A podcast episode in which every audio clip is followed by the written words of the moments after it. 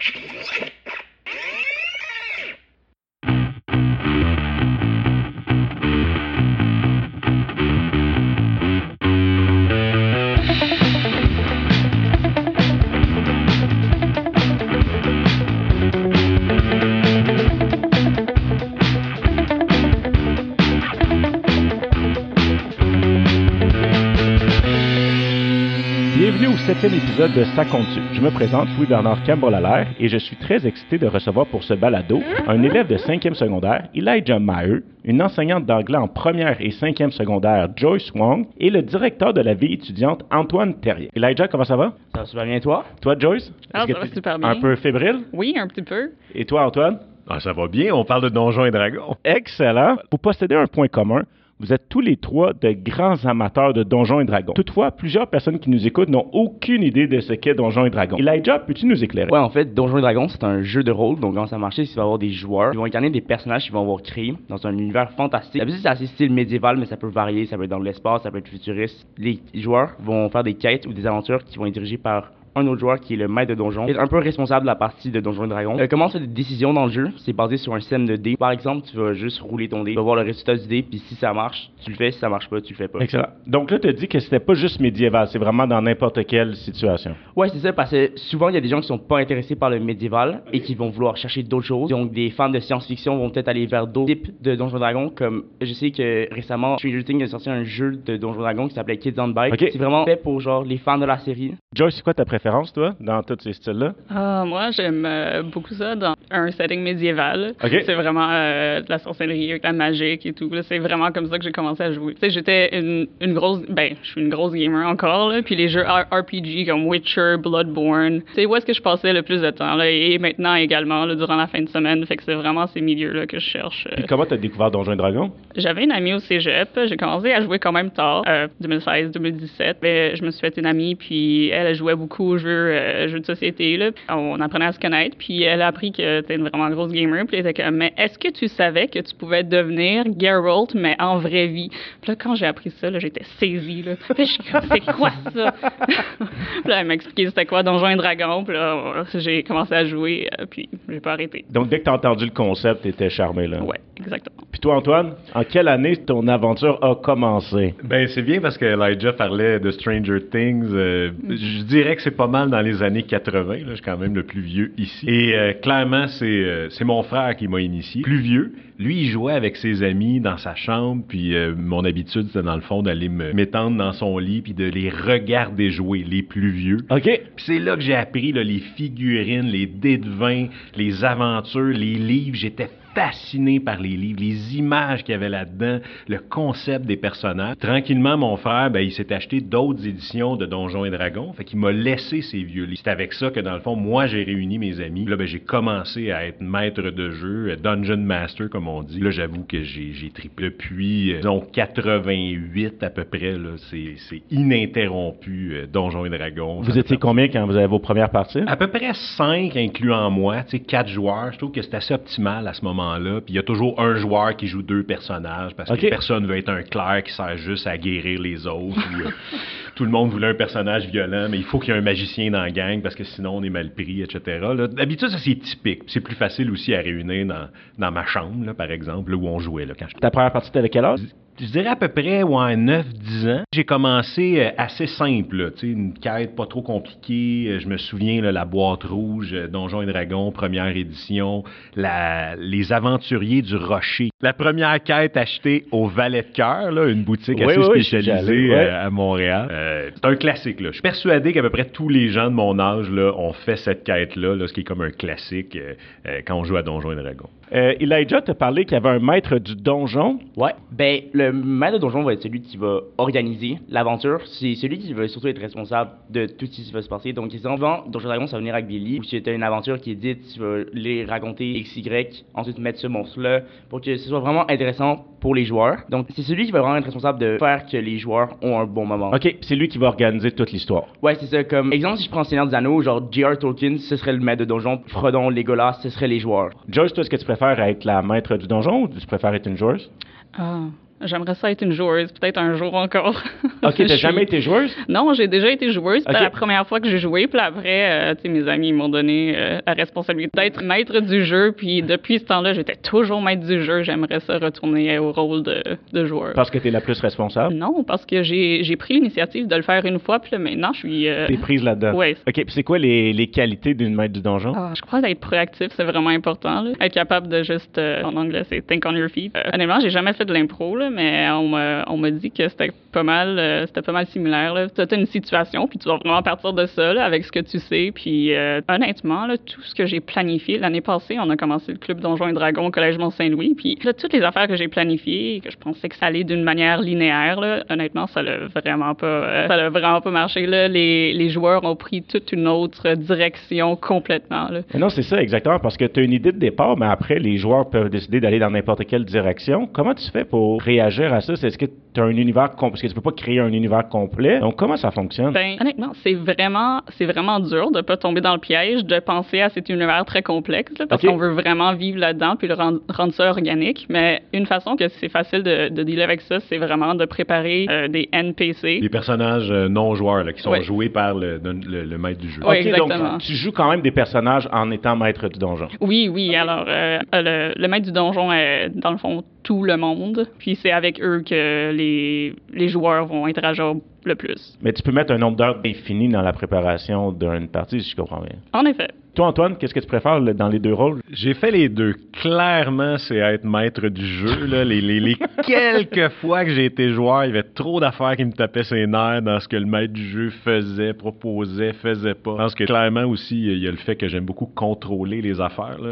Mais c'est exactement comme disait Joy. À partir du moment où, comme maître du jeu, dans le fond, tu joues les personnages non joueurs, tu incarnes l'aubergiste, tu incarnes le mystérieux euh, personnage qui arrive avec une clé qui propose aux joueurs quelque chose d'intriguant.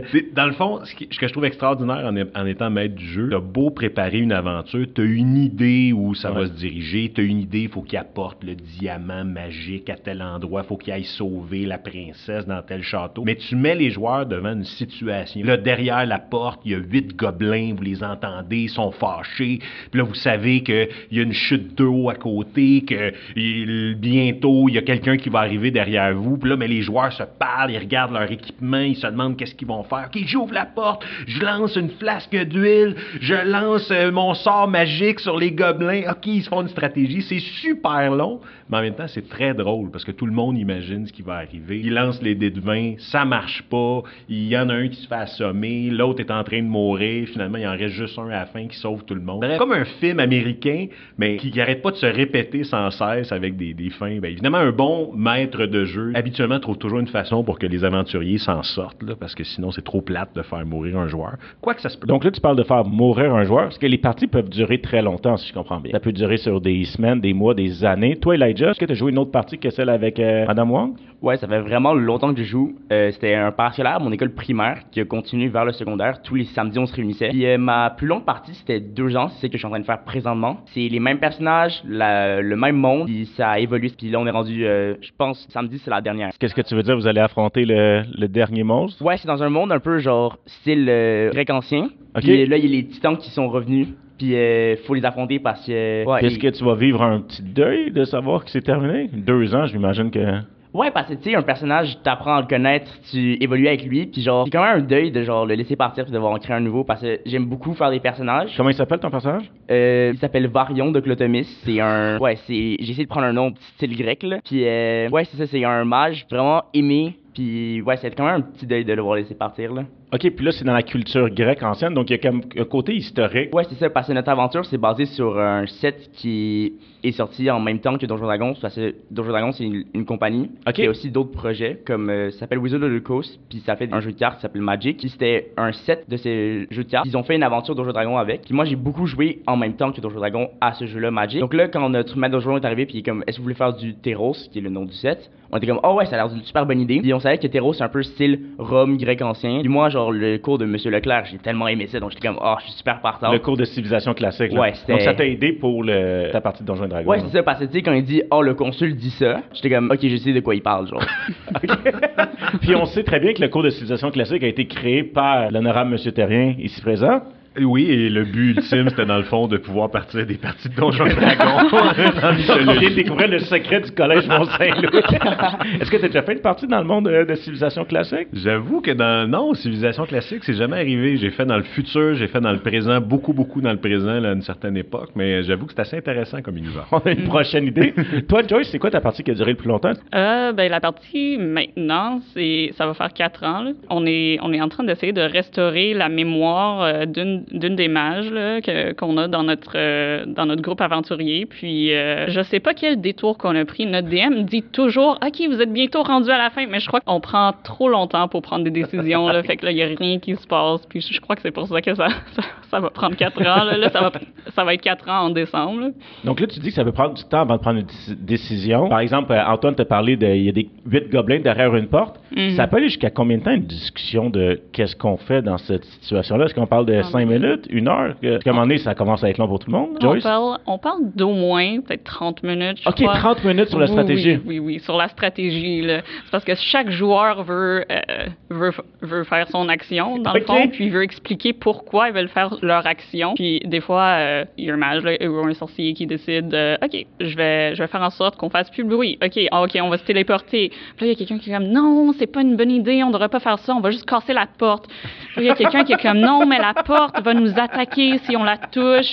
Là, c'est pour ça que ça prend beaucoup de temps. là. OK, donc, mais est-ce qu'on peut. Il y a des joueurs qui peuvent nous taper sur les nerfs? Parce que je comprends que c'est quand même un jeu très social. Antoine, est-ce que des fois ça arrive qu'à un moment donné, c'est comme OK, c'est assez, tu peux arrêter de parler? Ben oui, euh, ça peut arriver. En même temps, on joue avec des amis. OK, c'est important de jouer avec des amis. Quand même. Mais tout bon maître de jeu, si un moment donné, les joueurs euh, lui tapent trop sur les nerfs, on a toujours des, des options dans notre sac, là, que ce soit une créature euh, incroyablement violente qui va arriver tout d'un coup. Un moment donné, on choque, on dit OK, là, ça marche pas, là, il y a un sorcier méchant qui arrive, qui lance un éclair sur tout le monde. Ah! Puis là, ben, les joueurs, ils ont compris que là, ils ont abusé.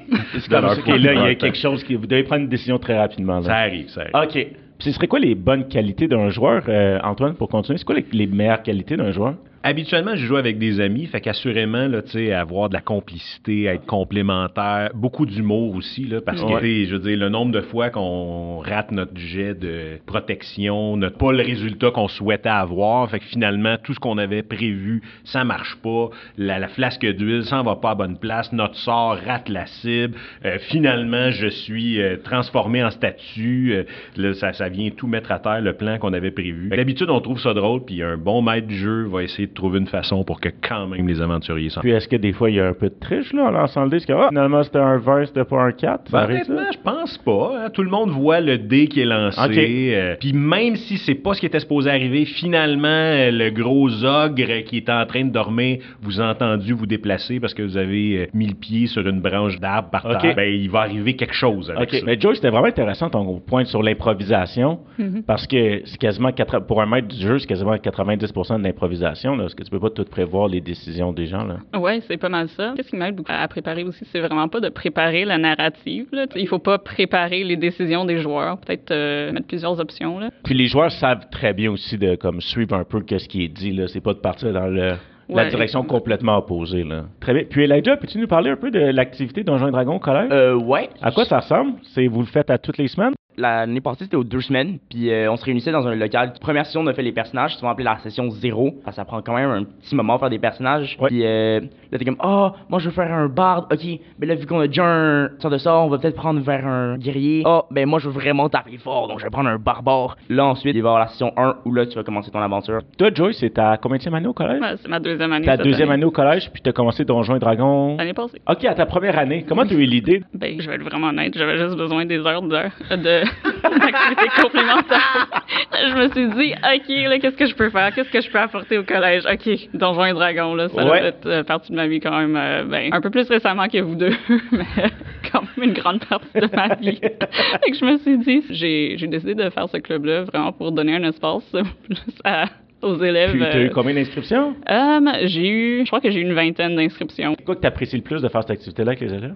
Euh, ben, c'est vraiment de voir les élèves dans un autre contexte. là. Ouais. Les élèves qui, euh, qui participent à cette activité-là sont habituellement des élèves qui sont un peu plus réservés. Ça, ça leur donne vraiment un lieu pour, euh, dans lequel se défouler là, et vraiment juste euh, être eux-mêmes ou euh, sortir un peu de la routine euh, dans un monde fantastique. OK, c'est vraiment génial. Puis, Elijah, vraiment l'aspect social. Je fais pas de l'impro. J'aime ça, genre, juste parler fort, avoir du plaisir avec les gens. Se réunir avec des amis, juste être autour d'une table. Tu sais, il y a ton ami qui sort un soir, tout le monde attend, tout le monde attend en suspense. Puis là, genre, ça marche super bien, tout le monde chante, tout le monde est content. Ou sinon, tout le monde pleure parce que ça rate. C'est vraiment le fun de juste réunir avec ses amis. Puis l'autre aspect, un peu plus technique, c'est la création de personnages, comme je l'avais dit. Trouver des combos, genre, oh, ça, ça marche vraiment bien. Le bard, il peut lancer des sorts quand t'attaques. Le guerrier, il attaque plusieurs fois, donc tu peux faire ça ensemble. Ou sinon, je trouver des narratives intéressantes à des personnages. Ben, je veux que mon personnage ait un passé, genre, trouble ou quelque chose de même. Créer une aventure, créer une histoire. Parce que le joueur, lui aussi, il crée quand même, genre, une certaine partie, il apporte à, à la partie. Quand même, quand tu crées un personnage, t'ajoutes un élément dans l'histoire du Ouais. don- maître donjon qu'il doit planifier. Donc, c'est quand même cool, des fois, genre, de voir que, ah, ben, le maître donjon s'est souvenu que, genre, t'avais une sœur lointaine, puis là, il la met comme personnage non-joueur. Comme, puis là, t'es comme, oh, yo, c'est mon personnage, c'est moi qui ai fait ça. yo. il y a comme une fierté, là. Ouais, c'est ça. Ou sinon, quand ton combo marche, je suis comme, ah, ben là, je viens de faire genre 80 des 6. je viens de tuer le monstre en un shot. Je suis vraiment trop content, là. Excellent. Puis toi, Antoine, c'est quoi qui t'intéresse le plus? Dans juste le côté social, le côté imaginatif? Ben, côté social, c'est sûr, je vais oser dire à l'âge euh, auquel je suis rendu, ben, c'est une très bonne façon aussi de revoir mes amis. Ouais. Ça nous donne un bon prétexte pour passer du temps ensemble. Puis c'est, c'est beaucoup d'imagination jouer à Donjon. là. On imagine tout dans notre tête. On a beau faire des dessins sur une feuille, des fois d'avoir une carte qu'on déplace devant nous, des fois des figurines. C'est, tout se passe dans notre tête. L'espace de quelques heures, t'as comme cinq personnes, huit personnes qui se retrouvent autour d'une table. Ils imaginent tous la même histoire. Puis tout le monde joue dedans, y compris le maître de jeu qui incarne les personnages non joueurs. Il s'est même rendu qu'avec mes amis, on se souvient, on se rappelle des bons moments d'une aventure qu'on a faite il y a deux ans, il y a trois ans. Ah oui, quand j'ai dit ça, quand j'ai fait ça, il est arrivé telle affaire. Ça devient des anecdotes, comme si on les avait vécues pour vrai. Joyce, y a une anecdote qui s'est passée dans une de tes parties qui t'a le plus marqué? Ah, ouais. Je crois que c'est euh, une des premières fois que j'étais euh, Dungeon Master. Euh, C'était mon premier TPK, Total Party Kill en anglais. C'est quand tout le, euh, tout le, le groupe aventurier meurt. Quand je fais des combats, j'essaye de rendre le combat un peu plus dynamique en changeant le terrain. Mais là, durant ce combat-là, mon groupe aventurier s'est ramassé dans le Feywild. C'est le monde des fées. Puis, euh, il y avait du gazon malveillant. mais en tant que personne non initiée, à l'air du gazon malveillant, ça se peut, c'est important, c'est une bonne option d'un maître de jeu. Oui, le gazon est méchant. Mais dans le fond, il, il- il- il se battait contre un méchant, là, puis euh, ils ont réalisé qu'ils n'étaient pas capables de se battre parce que c'était après une décision euh, peut-être maladroite, mettons, qu'ils ont, euh, qu'ils ont faite. Puis ils voulaient s'enfuir. Mais au lieu de prendre le passage normal, ils ont décidé de prendre un shortcut. Mais le shortcut avait du gazon malveillant. Alors tout le monde s'est ramassé là-dedans. Le gazon malveillant s'est agrippé à eux. Puis à chaque fois que tu bouges du, du gazon malveillant, tu prends du dégât. Donc là, tout le monde est mort. Ouais. Il y avait combien de personnes? Il y avait cinq personnes. Puis, ça a été quoi, la- ça a été quoi la réaction du groupe quand tout le monde est, est mort à cause du gazon malveillant? Ben, à cause de nos jets vraiment pas bons, c'était quand même très drôle. là. Ok, il y avait comme une raison, c'était pas juste de ta Ouais. faute, là. Non, non, Un non, petit non. peu. Un petit peu, un petit peu. Là, Là, je me demandais si j'avais mal planifié ça. Peut-être. Peut-être que j'aurais dû... j'aurais dû donner une autre route de fuite. Puis là, quand tout le monde meurt, la partie termine. là. C'est vraiment, on recommence une nouvelle partie la semaine prochaine? Ou Ouais. a- tu peux dire comme, ah, il y a une fille qui est arrivée, puis tout le monde est ressuscité? Euh, ben, il y a ces deux options-là, Ok. mais l'option qu'on a choisie, c'est Ah, ben, vous êtes toutes morts, alors euh, de la fin. Puis toi, Elijah, as-tu une anecdote à partager? J'ai une idée. Euh, c'est mon première partie. On savait pas trop qu'est-ce qu'on faisait. On était dans un monde, c'est le Pirate des Caraïbes. Puis on avait vu que genre les environs d'une île étaient vraiment corrompus par quelque chose. Là, on a vu une vraiment grosse faille démonique dans l'île principale, au centre de la maison du mage. Puis là, on était comme, ok, il se passe quelque chose là-dedans. Évidemment, la chose la plus intelligente qu'on a trouvé à faire, c'est de rentrer directement dedans. Donc là, on est rentré dans le donjon. On a vu qu'il y avait plein de démons partout. Puis là, le problème, c'est que notre maître de donjon aime ça rendre les combats vraiment difficiles pour genre dynamiser ça. Madame Wong met des, des gazons malveillants. Nous, on met des monstres vraiment difficiles. J'ai eu une petite idée. Vu que les environs étaient corrompus, il y avait un talent qui s'appelait le talent chef, que genre tu peux dépecer les animaux, genre que tu vois. J'ai remarqué que les animaux, ils étaient tous genre corrompus, puis ils avaient plein de poison, plein d'acide. On a pris un bol, on a rempli tout ça d'acide, tout ça de poison. Puis là, moi, mon personnage, c'était un clerc du domaine de la supercherie. Donc en gros, mon dieu, c'était J'avais plein, plein de sorts d'illusions. J'ai matraqué cette illusion, j'ai fait ça, que ça prenait à fond d'un démon. Donc là, on s'avance vers la salle, 20 francs sur le jet de discrétion. Là, on est sur la porte. Là, j'envoie le petit monstre, là, qui était juste un bol animé par moi qui le faisait euh, voler. Là, le gros démon se retourne il voit juste un petit démon courir dessus, lui gueuler dessus. Là, ça explose. Là, la salle, on voit même pas ce qui se passe. Il y a tellement d'explosions. Les portes ouvrent, ça pète de partout. Puis là, euh, on a roulé les jets. Le monstre est juste mort tout de suite. Donc, c'était vraiment le combat le plus rapide que j'ai jamais eu. Puis tout le monde est en train de rire parce qu'on a appelé ça le cacleur molotov. Parce que le nom du monstre s'appelait le cacleur, là, le petit truc qu'on avait déguisé. Puis l'opération a bien marché. OK, donc, on voit l'imagination va être super utile, là. Ah ouais, tu sais, parce que si tes combats, genre, c'est juste, oh, je tape, je manque, oh, je tape, j'ai réussi, ça peut devenir plate et redondant assez rapidement. Donc, euh, après l'histoire du gazon malveillant et du euh, crackler Molotov, Antoine, la barre est haute pour ton anecdote, On a deux très bonnes histoires. Toi, as-tu une anecdote? J'en ai une qui est presque pas racontable. Puis je sais pas si Elijah, si Joyce vous avez déjà participé à ça, parce qu'on peut jouer autour d'une table, mais on peut jouer aussi à Donjons et Dragons en vrai. Dungeon Live, là. C'est-à-dire qu'on incarne les personnages. Bon, il y en a qui sont très intenses, puis ils vont à Bicoline, ils s'habillent en chevalier pendant une fin de semaine complète. Ça, j'ai jamais fait ça. Mais euh, quand j'étais au cégep, donc à peu près, là, euh, à peu près vingtaine d'années, euh, avec des amis, je m'étais mis à inventer des aventures dans le présent où mes amis jouaient le rôle de détective, il y avait des enquêtes à faire. J'avais des amis à moi qui étaient avec moi pour faire les personnages non joueurs. Puis généralement, on était dans le quartier Annecy, j'habitais pas très loin du collège. Euh, on allait sur le bord d'une voie ferrée, dans un terrain vague, ils accumulaient des indices. Euh, J'avais des amis qui travaillaient dans un resto, pas très compliqué, ils allaient là, aller chercher quelque chose. Évidemment, il y a cette fois-là où ils avaient trouvé le bon indice. Les personnages qui étaient avec moi jouaient les méchants. Il y a un moment donné, un vendredi soir dans Annecy, tout le monde a commencé à se courir après. Il les détectives avaient des vestons, on avait des fusils en plastique pour jouer le jeu. Là. On se prenait très au sérieux. Mais ce qui devait arriver arriva parce qu'un soir d'été, quand des jeunes hommes de 20 ans avec de la barbe se courent après avec des faux fusils, mais on sait pas que c'est des faux fusils. Alors c'est la police qui a arrêté notre jeu ce soir-là. Parce que, évidemment, tout le quartier avait appelé pour dire qu'il y avait une scène. C'est un événement réel, ça m'a beaucoup appris sur la vie. Et les policiers, évidemment, n'ont pas arrêté de rire de nous quand ils ont compris qu'on était très inoffensifs et que j'ai voulu leur expliquer quelle était l'aventure. Et euh, voilà, ça a été la fin des euh, Donjons et Dragons en vrai. J'ai même imaginé que tu avais 12 ou 13 ans, mais quand tu as dit que tu avais 20 ans, ça a vraiment changé. C'est pour une bonne cause, là, avec les amis. On s'entend bien. C'est très imaginatif comme concept. ouais, la barre était haute, mais tu l'as tu surpassé, Antoine? Elijah, ce serait quoi les conseils que tu donnerais à une personne ou à un groupe qui aimerait commencer à jouer à Donjons et Dragons? Essayer de s'intégrer dans l'aventure. Tu sais, incarner ton personnage peut aider à, genre, rentrer dans le monde-là puis juste rendre l'aventure plus fun. Excellent. Puis toi, Joyce, as-tu quelque chose d'autre à rajouter? On fait une session zéro, où est-ce qu'on fait les personnages? Puis là, c'est beaucoup de maths, là, mais pour de vrai. Après ce processus-là, on peut laisser les, les chiffres puis les stats euh, sur le côté. Puis tomber dans l'imagination. là. Ouais, toi, Antoine, en exactement. tant euh, grand sage de Donjons Donjons et Dragons, est-ce que tu as un Ah, conseil? Grand sage, j'aime ça.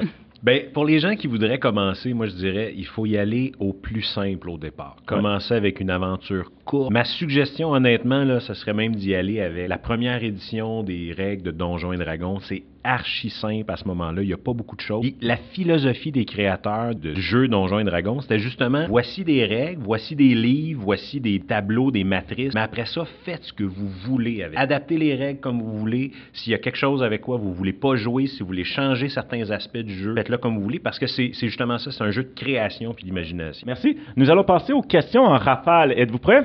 Ouais. Ouais. Vous allez répondre tous les trois à tour de rôle rapidement, Elijah, Joyce et Antoine. Le nom de votre personnage préféré de tous les temps. C'était un poisson dans une dans l'aquarium, il s'appelait blablabla. C'était juste des juste des bruits de bulles parce que personne comprenait ce qu'il disait. T'as joué ce personnage-là pendant combien de temps? Euh, pas trop longtemps, c'était de l'aventure passée avec euh, Madame Wong, donc euh, pendant l'année scolaire, ouais. Poisson. Moi, mon personnage, euh, c'est Urg, prononcé comme ça. C'est un euh, demi-orc. Il a été, il a été abandonné par sa tribu, mais il a été adopté par un étang magique, le nourrit, et euh, il, il a grandi dans la forêt. C'est là qu'il a rencontré euh, blablabla. Oui, exactement. Et toi, Antoine? Euh, ben, évidemment, c'est pas un personnage que moi j'ai incarné, mais j'ai surtout été maître de jeu. Il faut savoir que j'ai déjà joué à Donjons et Dragons avec euh, Monsieur Beausoleil. Et euh, son nom de personnage, il incarnait un clerc, parce qu'évidemment, à l'époque, Monsieur Beausoleil enseignait éthique et culture religieuse, donc un clerc, c'est tout à fait indiqué. Et son nom de personnage était Poitou Ratel. et on trouvait que ça lui allait magnifiquement bien. Tu débarques là, t'es le méchant, puis tu vois genre tes opposants c'est voiture à tel, blablabla, et un. Deuxième question, c'est quoi votre classe de personnage préféré? Moi, c'est les paladins. Juste avoir un gros marteau, une grosse armure, taper fort, c'est mon triple. Joyce? Ah, moi, c'est les druides. Moi, j'adore les animaux. Là. Pouvoir voler, c'est excellent. Et toi, Antoine? Moi, c'est clair, c'est les magiciens. là. Les premiers niveaux, t'es insignifiant, tu sers à rien, mais quand t'es rendu à haut niveau, là, t'es puissant, c'est toi qui tue tout le monde. Si vous aviez à choisir un personnage bienveillant ou malveillant? Euh, ça dépend vraiment du ton et du niveau d'expérience du euh, maître de donjon, mais si le maître de donjon est vraiment expérimenté, malveillant, ça peut être vraiment très très drôle. Joyce? Malveillant. Ça a été Tout de suite. Et toi, Antoine? Malveillant, c'est sûr. C'est- Voyons, c'est c'est ça le plaisir de mener une aventure. La force ou l'intelligence? Oh, la force. La force. Non, l'intelligence. Non. Comme ça, le magicien, il a plus de sorts, il peut sortir davantage des problèmes. Non, non, non. Combien de dés possédez-vous au total? J'en ai 60. C'est un problème à gérer. J'en ai juste trop. Les 60, c'est trop. Moi, j'en ai 112. Et toi, Antoine? Ben, 60, c'est bon, c'est moi qui les apporte pour tous les joueurs habituels. Avez-vous déjà trahi un de vos amis dans une partie? Absolument. Pas encore. Parce que j'étais toujours là. Ah non, mais oui, en fait, parce que je suis, je suis la maître du donjon. Ben ouais. Fait que oui, plusieurs fois. Non, c'est essentiel, les trahisons. là. Il faut que ça arrive, c'est un excellent scénario. Ben, merci beaucoup d'avoir accepté mon invitation à ce balado sur Donjons et Dragons. J'espère que vous avez aimé votre expérience. C'est ce qui conclut ce sixième épisode de Ça Contu. Un grand merci à Elijah Maheu, Joyce Wong et Antoine Terrien. Un remerciement spécial à Matthew Lazenby pour la musique d'introduction. Ici Louis-Bernard Campbell J'espère que vous avez apprécié notre discussion et à la prochaine. Tadam!